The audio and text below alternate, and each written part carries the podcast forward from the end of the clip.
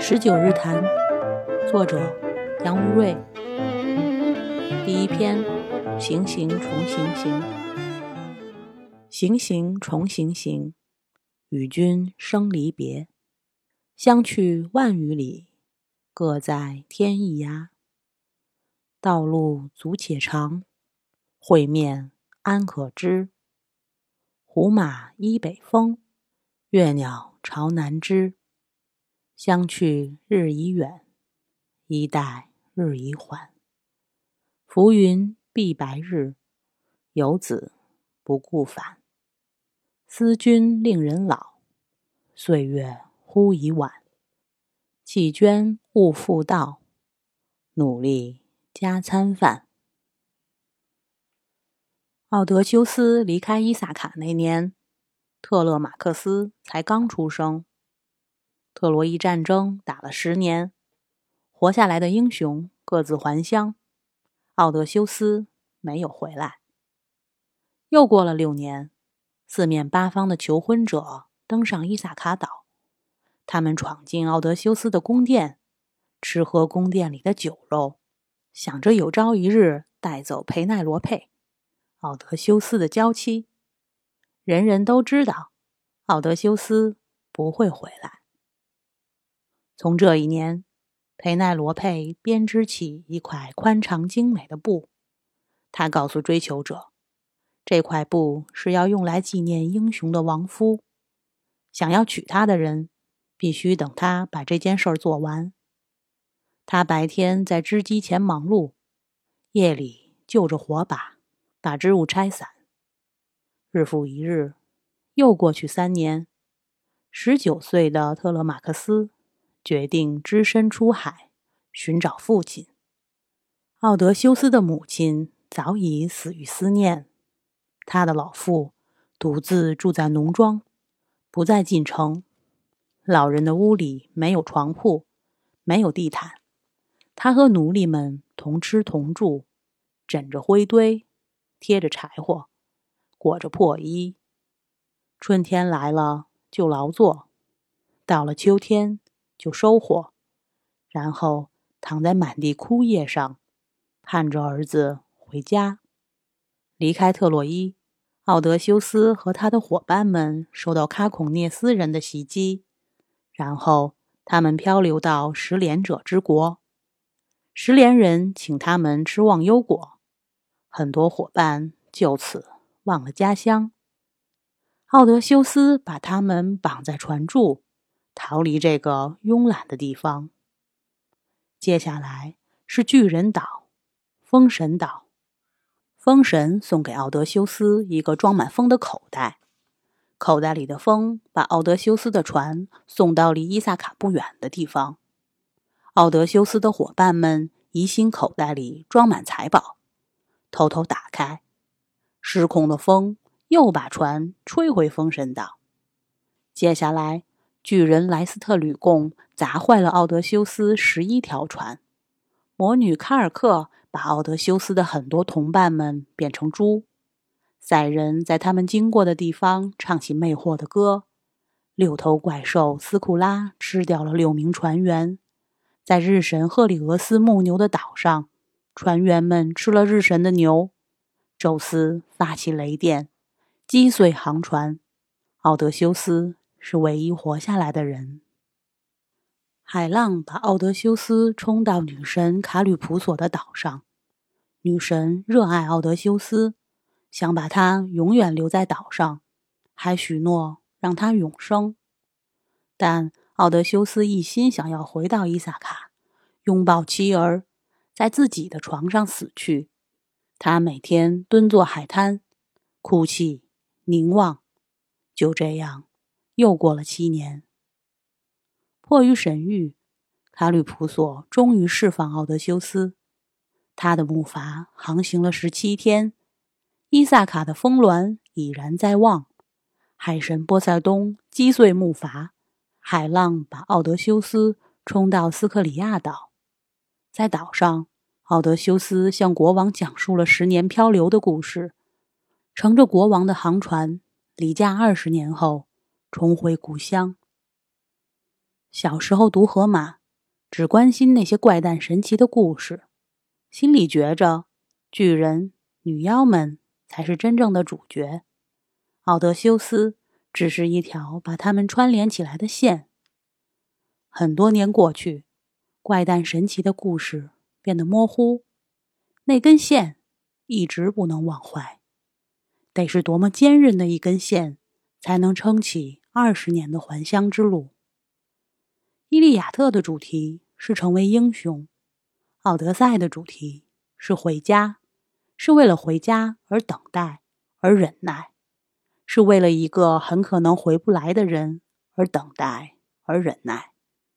英雄的奥德修斯。依然到处留下英雄事迹，然而他所做的一切，不为成为英雄，只为回到平凡的家，平凡的死去。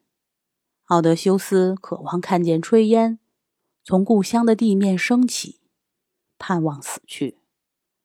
为了这个平凡的渴望，他必须像个英雄那样勇猛如虎，灵巧如蛇。为了等回这个可能永不会归来的人，他的儿子、妻子也学会了勇猛如虎、灵巧如蛇。他的老父也在辛苦的劳作中忍耐、盼望。这是关于思念、等待、忍耐的最健壮的故事。思念、等待、忍耐，是健壮者才配承受的苦。也是健壮者才能活出来的美。河马的伟大就在于讲述了那些受苦的健壮者和他们的美。当大家满足了吃喝的欲望，当他们满足了吃喝的欲望，当众人满足了吃喝的欲望，这是河马的套话。大战之前的英雄，面临死亡的船员，思念妻儿的丈夫。总要先把愤怒、恐惧、思念暂时搁下，抓紧机会大吃一顿。河马让他的英雄们重视吃饭，凡写引传处，皆长篇大套；凡到悲伤处，必有当事人劝大家搁置悲伤，饱餐一顿。斯克里亚岛是奥德修斯历险的最后一站，尽管前途未卜。他还是愿意为国王讲讲过去那些悲伤的故事，但在开讲之前，他要大吃一顿。我是个有死的凡人，凡你们认为有谁遭受过最多的不幸，我遭受了那么多苦难，堪与他相比拟。我还可以列举更多更大的苦和难，我承受他们都是出于神明的意愿。不过。我虽然痛苦，还是请让我先用餐。无论什么都不及可憎的腹中饥饿，更令人难忍。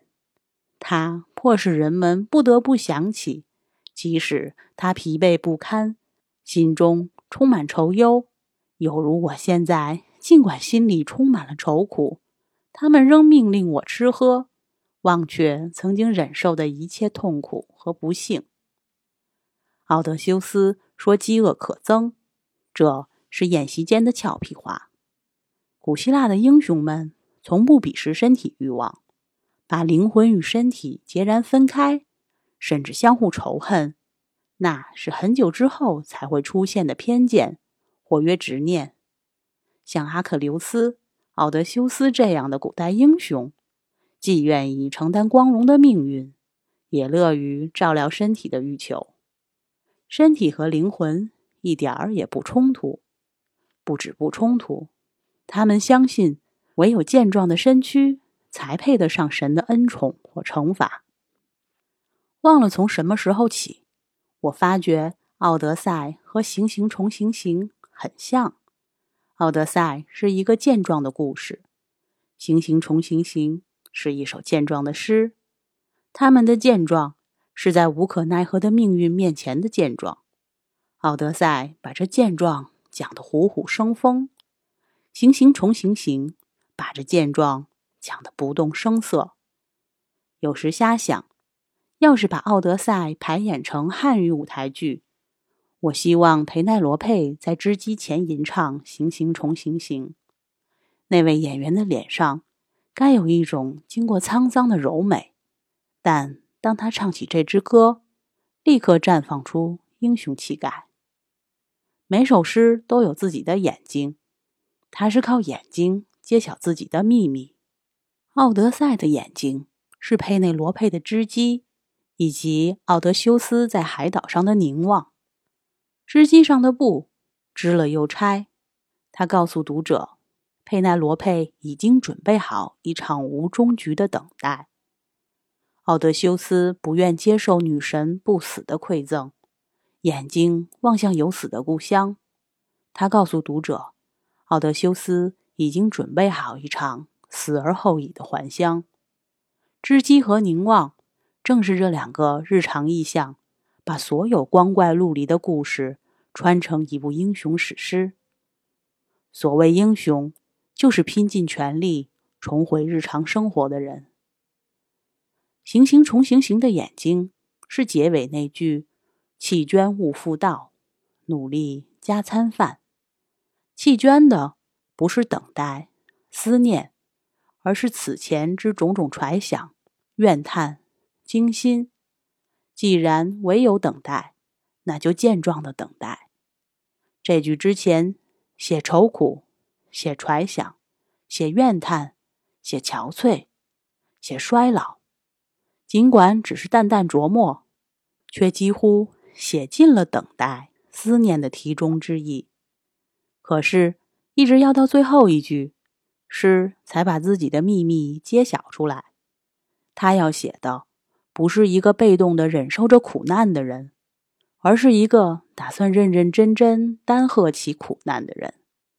这样的人不会允许自己衰颓萎顿，哪怕仅仅为了让自己配得上这苦难，他也得想法子振作，因为他知道愁苦、怨叹、愤怒。自戕打发不掉苦难，只会助长苦难的淫威。愁苦、怨叹、愤怒、自戕换不回任何东西，只会败坏掉自己，让自己配不上那苦苦等着的人和事儿。裴奈罗佩和奥德修斯靠勇猛和灵巧重新夺回日常生活，行刑重行行里的人靠一顿饭。重建快要崩塌的日常生活，面对苦难的明智之举，不是自毁生活，而是更用力的生活。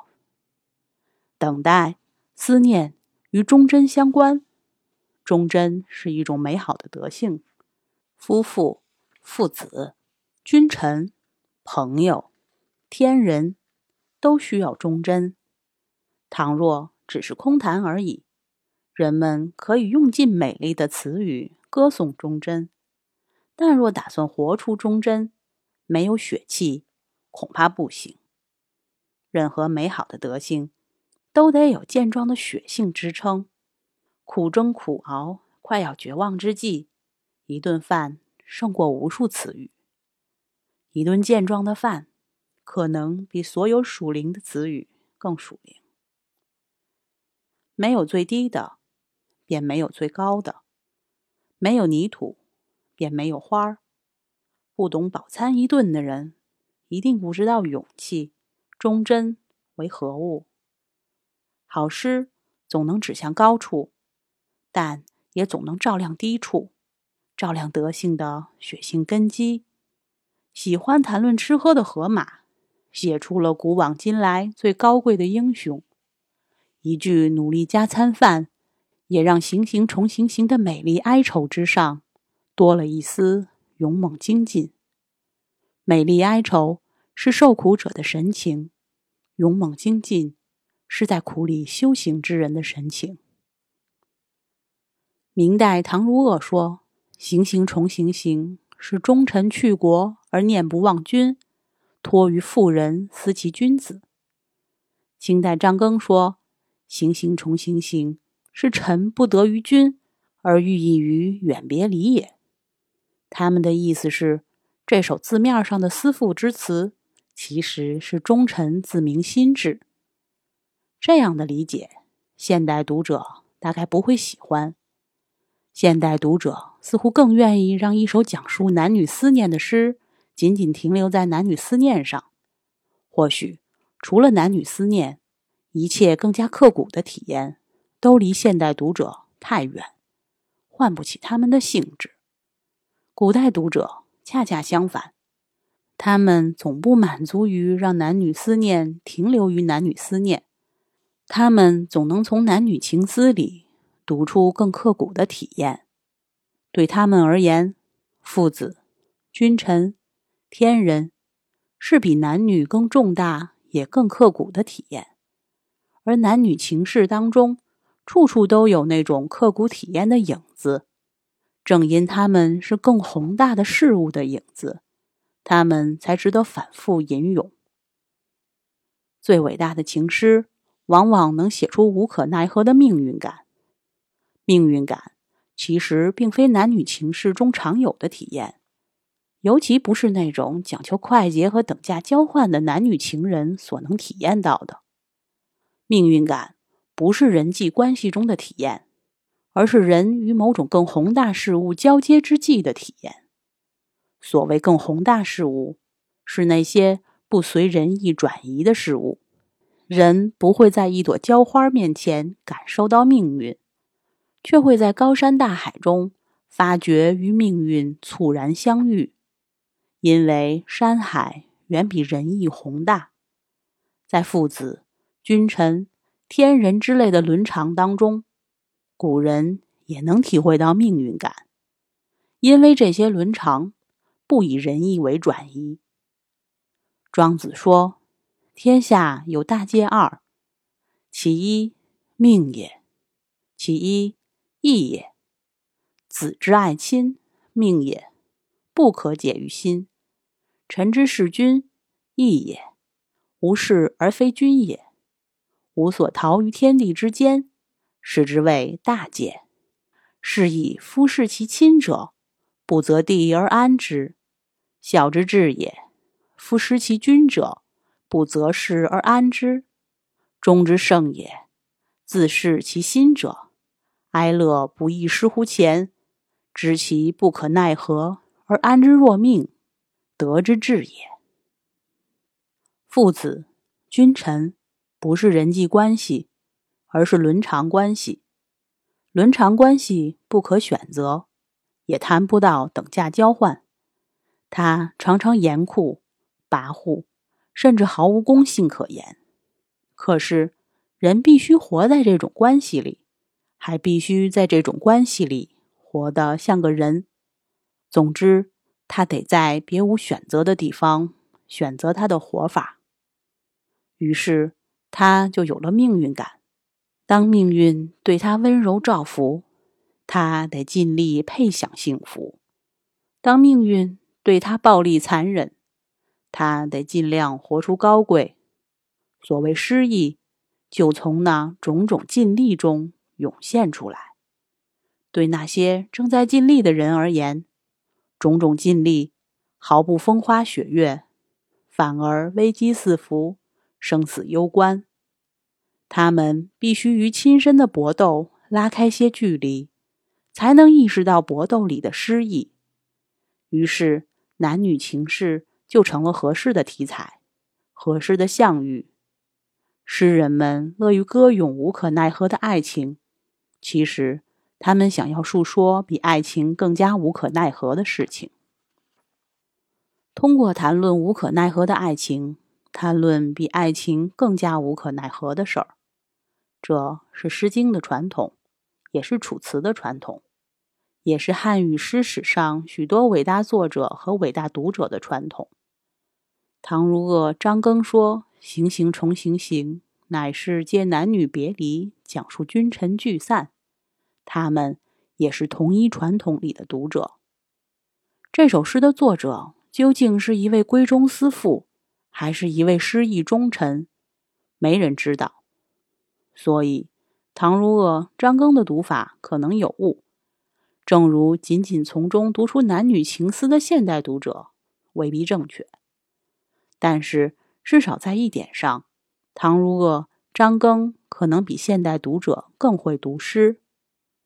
一首诗之所以好，乃是因为它能在读者身上唤起某种体验，这种体验由文字激发，却比文字本身讲述的事情更严重、更刻骨。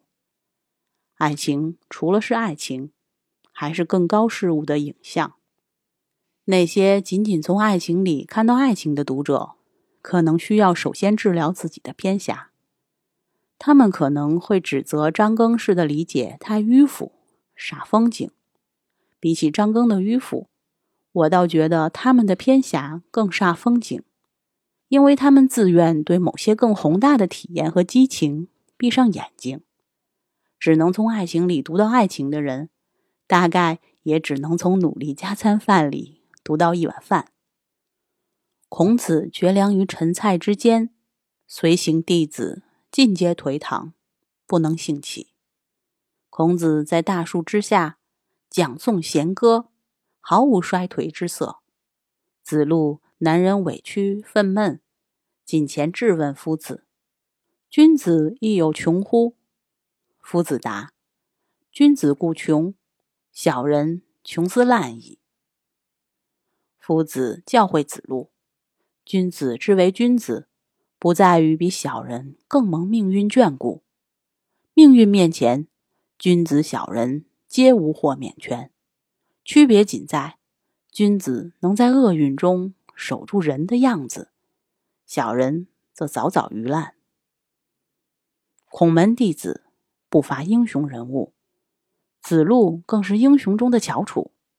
传道无望，行道遭难，足以使英雄们颓唐。英雄们颓唐之时，唯有夫子弦歌不辍。那一刻，夫子比弟子更青春、更健壮。夫子的讲诵弦歌，正是夫子的努力加餐饭。奥德修斯。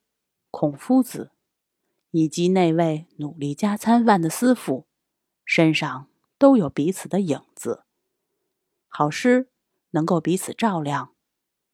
读诗的快乐就在于让诗从这里照亮那里。本篇结束，谢谢收听。